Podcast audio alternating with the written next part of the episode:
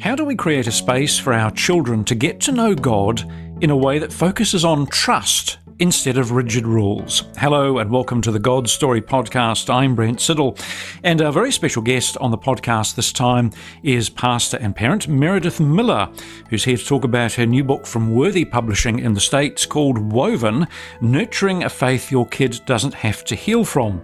Meredith has over 20 years' experience in children's ministry and curriculum.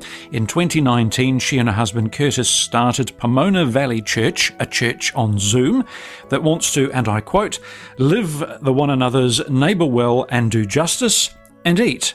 End of quote. For the five years prior to that, she was curriculum director for the children's ministry at Willow Creek Community Church in Chicago. Since 2007, she's also been involved with the work of the Fuller Youth Institute. And Meredith joins us now, having had a very harried trip on the Los Angeles freeway.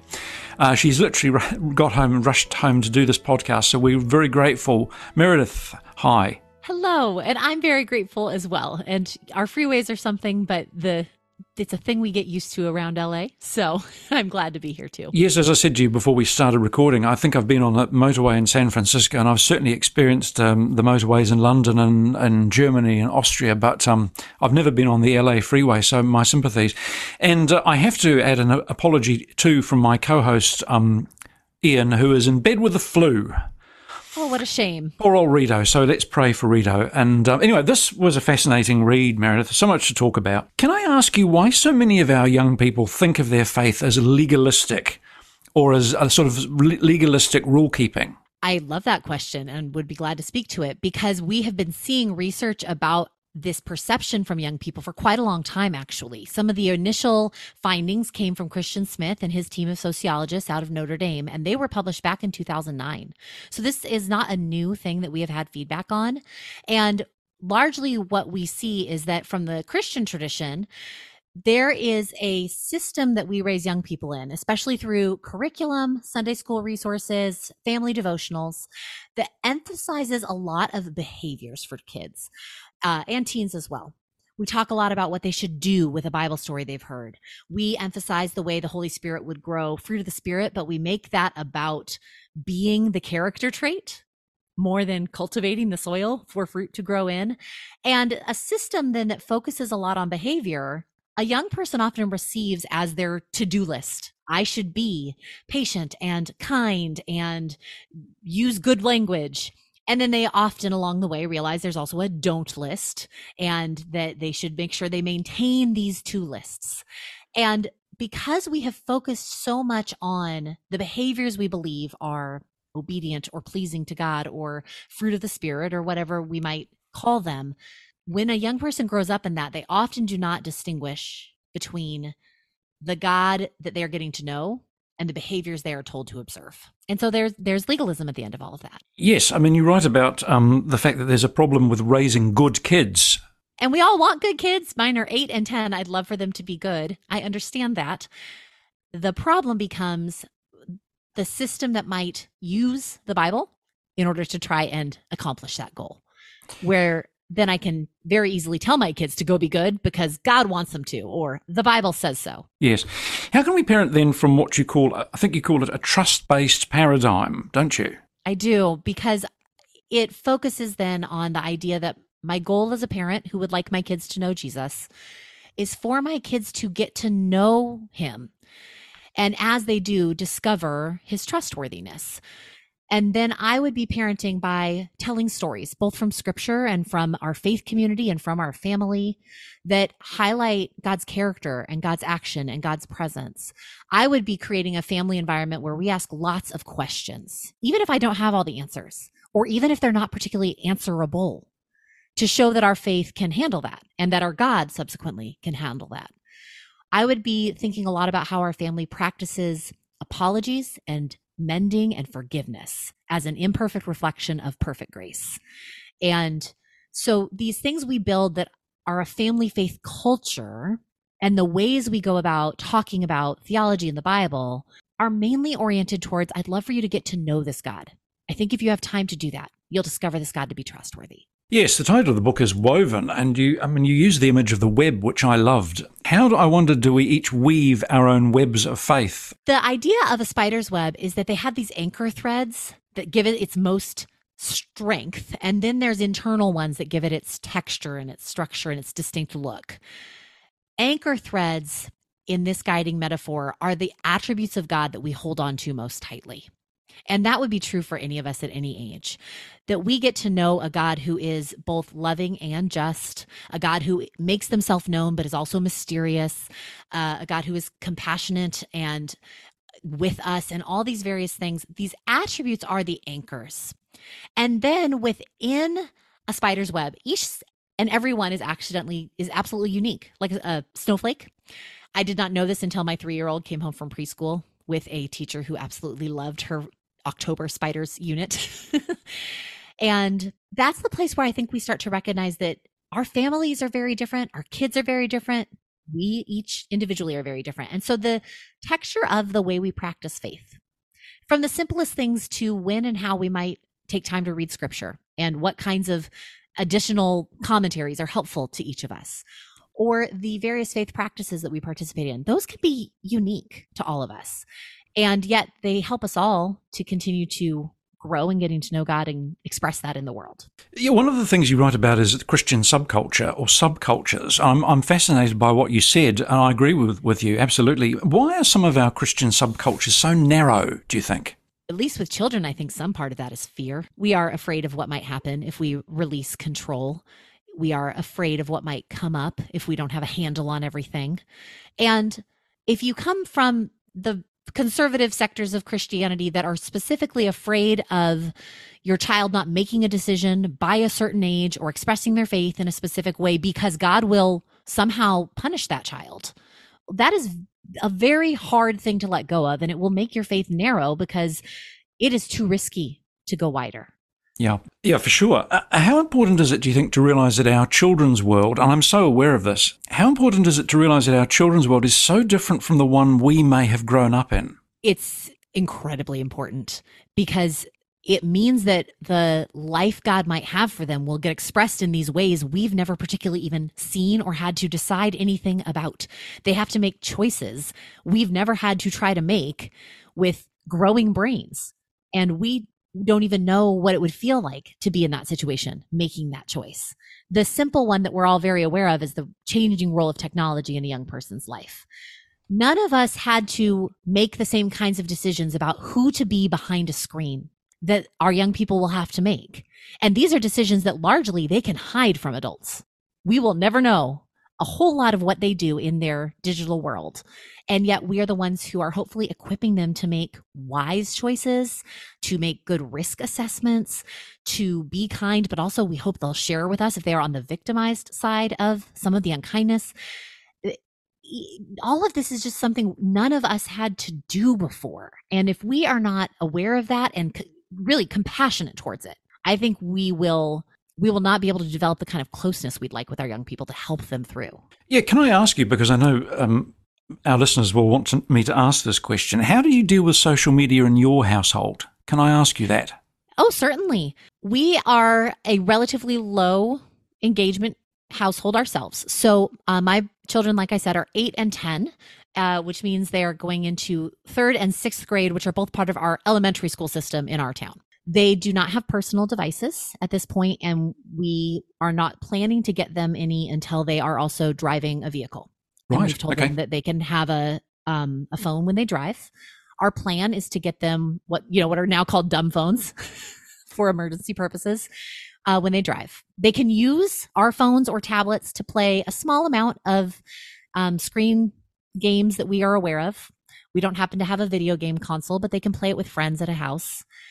Uh, but that whole part of a video game console now where they could be talking to real life people who might be strangers has made us a little more cautious. And we've watched our own kids. Video games just don't bring out the best in them if they go on too long. So that's partially their personality. I don't think every kid is that way when they, you know, get into gaming and the way that hobby might go. And then um we let's see what else is relevant on the technology side? Uh, our kids do when they have a device of ours we have them use those in common areas so they can't go into their own rooms with those devices. And i remember dr chap clark who did research in a book called hurt that came out in the early 2000s about teens saying if i could get any one message through to parents it would be please do not put uh, access to the internet in a young person's bedroom. That get them what they need for school get them what they need to do get them what they need for entertainment and connection. But um and he said like i understand how hard that seems how it just seems absolutely wild. But it, it, was an early message for me. I was only 20 something at the time and that's what we are trying as it comes to, to digital use as well is that it would happen in public in it sounds very wise to me. Now what are, what are some of the ways we can craft a family faith culture then? How do we actually introduce our children to god? So there are four big buckets that kind of help create this for us. One is rituals and traditions, the stuff that happens a lot like every day, especially in the flow of a day. This would be how I send my kids off to school each morning and sort of the last words I say to them, or how I welcome them home, how we do bedtime, meals, that kind of stuff.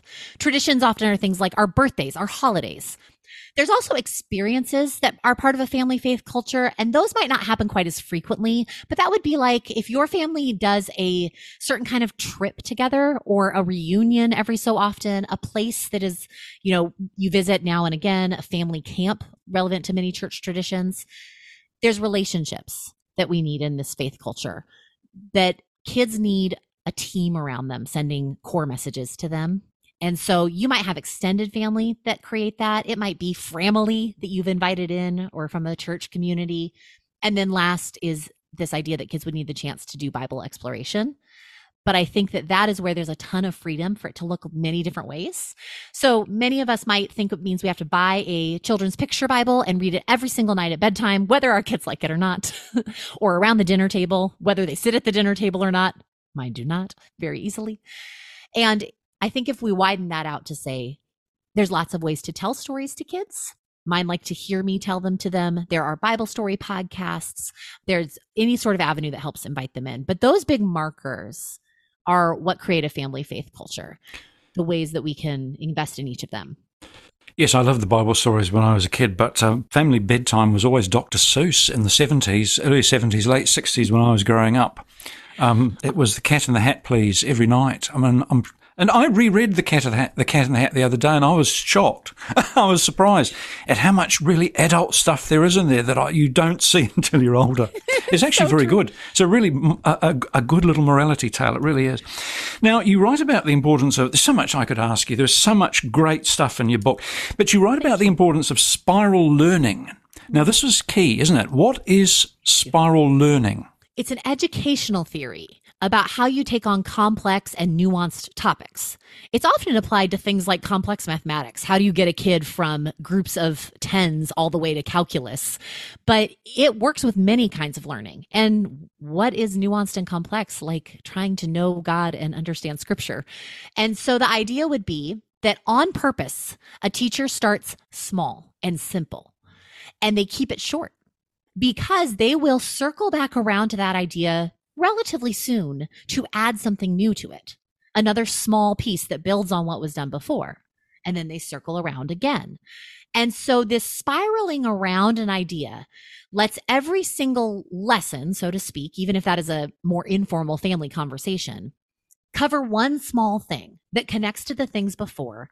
And then you do it over and over again this helps us if any of us have come from like a one and done kind of faith idea where if I tell a kid a Bible story, I've got like a, you know, 10 point checklist of every detail they should memorize by the end. And it makes the story take 35 minutes. Spiral learning keeps things focused on one true something at a time with the intention of purposefully repeating it over and over again in order for that complexity and nuance to develop over time. Yeah, okay. Um, I'm a parent. I want to have faith conversations, or I'm having faith conversations with my child or my children as we're going along during the day. How can we keep these conversations short and focused? One thing would be to figure out where your kid has the most openness to even having the conversation in the first place. For many families, a car ride, if it's just to run a simple errand, that takes many of us around 10 minutes, and that works pretty nicely in our kids' attention span.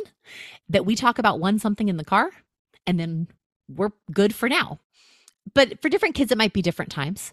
And often it starts with seeing what is already coming up for them or connecting something that is on their radar with something you know about God or faith. So I heard a great example from a mom the other day whose kid was building Lego.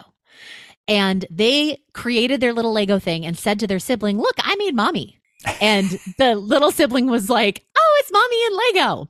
And she caught in the second and said, I love that you made me out of Lego. Do you know what the Bible says God made you out of? Dirt. Can you believe that? The Bible said that it was as if God formed you out of dirt and then breathed on you to make you alive. It's almost like every time you breathe, God is right inside of you. Isn't that cool? Yeah. And her kid took a huge breath and let it out and went, Yeah, I feel it.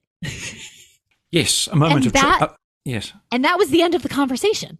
Yeah. Whole moment. She had one good sentence and then they were done. Uh, you, you, write about Bible teaching and and different ways we can approach it, and I love this too. Um, and you, I think you said that um, emphasizing or overemphasizing application in our Bible teaching can lead to moralism. Now, could you expand on that, please?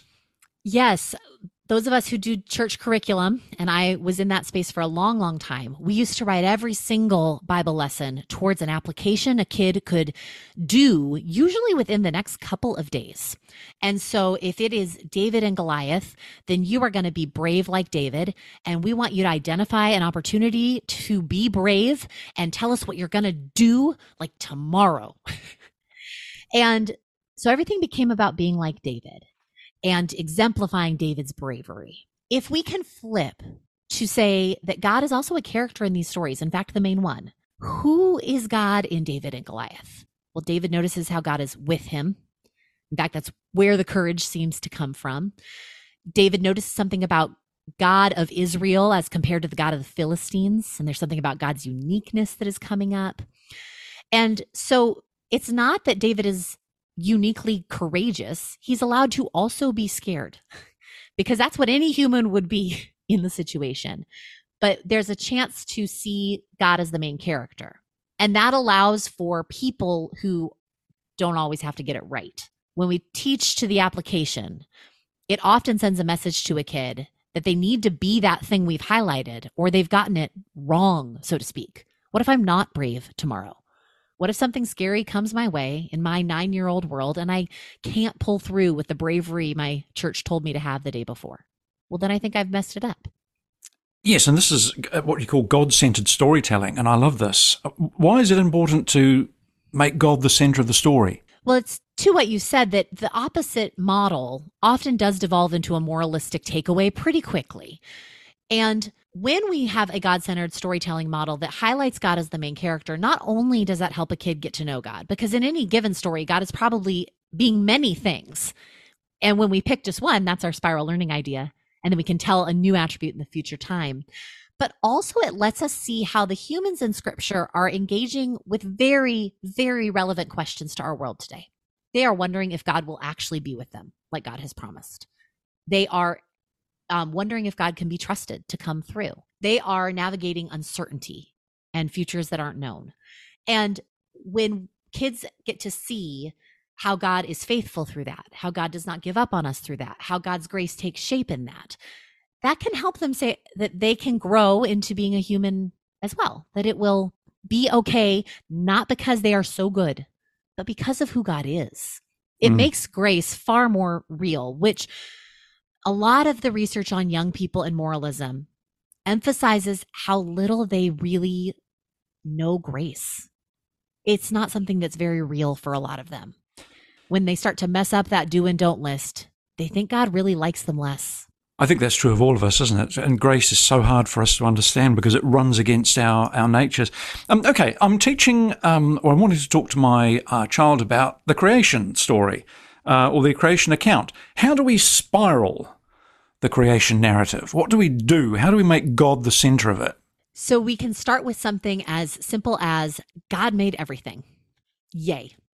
And then we just, I know, but it starts, it really does start that small. That's true. That's true. And so then it's going out into the world and seeing things and going, God made that. Yay. God made that. Yay. It's just enjoying creation and connecting back to, isn't that neat? The next cycle around can include God made things different on purpose. Isn't it neat how this is not the same as that? And this is not the same as that. And you are not the same as your friends. That's really cool that God made things different on purpose. And then one might spiral around the creation narrative to say, God gave humans a special job in creation. Isn't that neat how God made humans God's representatives? And so, what it, might that mean for you as someone who's made in God's image? What might that mean about how we treat others? What might that mean about how we care for creation? So now we can spin off into questions of one's own identity as an image bearer, or we could spin off into a conversation about caring for each other because we're all image bearers, or we can spin off into a creation, care, and stewardship conversation. So all of that can flow out of this image of God piece of the story. And then when I get all the way to high school, I can start talking about the way that the author tells a story and then the scientific world tells a story. And isn't it neat how we each are bringing something to the table about who God is and how God does things and being able to unpack those? Yeah. Are there some uh, biblical parts of the Bible that are better suited to particular ages? Oh, absolutely. Mm-hmm. Because we both know that the Bible is not a children's book. And the ancient Near Eastern authors told some stories that I am not keen for a six year old to hear. And so I think when we find that there are stories of scripture that aren't age accessible, we skip them and save them until they could be understood. And so I am of the opinion that um, Abraham and Isaac, the request to sacrifice Isaac, is a story that needs to be saved until an older age to make any sense. I think that Noah's Ark is a very difficult story to um, tell to kids. Y- you can make it real cutesy when they're young, but then they're going to catch up on the rest of the plot and you're going to be in a little trouble. So if you can say that until they're a little bit older. Uh, I think that a lot of the battle stories, we've assumed kids will like them. Oh, wow, it's a battle and they fight. But again, to your earlier point about understanding the world our kids are in, our kids are more attuned to the violence of the world than we might have been before. They are practicing lockdown drills, and we were not. Perhaps those battle stories we thought were so adventurous, maybe we don't tell so many of those with so much intensity as if it's a movie and isn't that entertaining? Because perhaps that might actually hit our kids differently to think that God asked for conquering in a way that is really culturally embedded. And so I think there's quite a few along the way that we find ourselves saying, well, I'm going to save that for later on.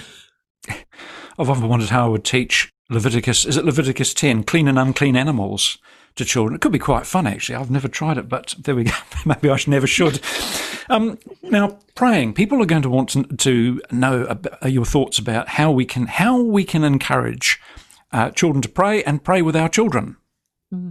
When I talk to kids about how we're going to pray, I often say prayer just means we're talking to God with our normal words in our normal voice about whatever is actually on our minds. And so we do that and keep it short if you have a kid who is maybe age four and under, praying one sentence or repeat after me kinds of prayers are a great place to start. That we just offer those lines and close out quickly. I think also being mindful that many kids do not want to pray aloud for longer than we might think they would. And it doesn't mean anything is wrong with your kid. You can keep being the one to pray aloud for them, um, maybe into an older age than you expected. And I think sometimes you could also do like a fill in the blank kind of prayer. Hey, we're going to say thanks to God for friends. So I'll start and say, Dear God, we want to say thanks so much for these friends in our life. Thank you for, and then you invite your kid to just finish the sentence. We don't need all of our prayers to always be long or sound very spiritual. And it's okay for that to be more about building the rhythm than about expressing every thought and feeling in your child's little heart. The Protestant communities I come from put a lot of emphasis on um, spontaneous emotional prayers that like spilled your whole heart out, and then kind of wanted kids to practice that early on. It wasn't very realistic to how a kid experiences the world, but the habit, the habit is the thing. Yeah, we connect with God as a person. Yes, very good advice. Yes. Last question, I think, Meredith. Birthdays. I've got to ask you about. Why do you why do you advise parents to go big for birthdays. Why wouldn't you want to go big for birthdays? I say, I mean, but I, I, maybe that's just because I love it. Yeah. Because there is a whole theological exercise that could be done around the celebration of a birthday about the way that it honors a kid as someone God made, honors your kid as a gift to your family, and how grateful you are to be their parent. It's a way to celebrate a kid's uniqueness. They always want something about their celebration to be a reflection of something they're interested in or the people they're connected to. It can be a chance to remind you that you're part of a community. We often gather for a birthday and you can connect to your kid all of these people who love you and celebrate you because God's put us in community. And so it isn't about spoiling or being materialistic. It's about doing the stuff that leaves that kid so sure of their belovedness. Because there's just no such thing as celebrating a child on God's behalf too much. And a birthday's a wonderful space to make that happen. Mm. Do you do unbirthdays? I have a friend who does. You know, you remember the Mad Hatter's Tea Party, which is oh, is that much. the un, unbirthday in Lewis Carroll? Yes. yes. I, I, she's a great believer in having unbirthdays. I think she has at least two or three a year. Um, simply because people can't all gather at, at, on on her birthday, and so Absolutely. we have unbirthdays. So we do we do it in stages. So she gets about three birthdays. I think that's. I think it's a brilliant idea, and if I you do. have a kid who is unfamiliar, you can always just play them just that clip of like the Disney Alice in Wonderland when they sing the song yes. and then declare the day to be the very Merry unbirthday. A very, a very Merry unbirthday or a very Happy unbirthday or whatever it is. To exactly. me, to me. Yes, absolutely. yes. Anyway, Meredith Miller. Look, it's been fabulous talking to you. Meredith Miller, who uh, has this new book out from Worthy Publishing in the States called Woven Nurturing a Faith Your Kid Doesn't Have to Heal From. I meant to ask you about your church on Zoom 2019. That was a bit of foresight setting up a church on Zoom just prior to COVID. My goodness me. Well, it actually, we were not in 2019. We had six months as a brand new little church where we had dinner in our backyard. And then we pivoted like everybody else in March of 2020. But what we found is that we were able to stay there. So we still are a church on Zoom and have sort of settled into the model, even though many other communities have gone into uh, more of the live space. But we we were able to transition a little better because we were very casual and interactive and sort of already broken up for conversation. And so when we needed to be digital, like everyone else, we were already kind of set up for people to continue to connect. We were already preaching kind of short and some of those kinds of things. And so we did not have foresight. We just had a great group that was very willing to make the change when we all needed to. Sounds great, as we all needed to. And um, yeah, I, think it was a great opportunity, and and uh, digital is often these days the way to go. I think in some ways. There's something about not needing to drive somewhere and having your coffee maker right behind you, and you could still be in your jammies, and yet you're talking to people, and we're sharing stories, and it's just been really lovely. Yeah, and then when absolutely. we do get together, it's because we want to eat. yeah, well, very important. Eating is very important in in ministry, I believe.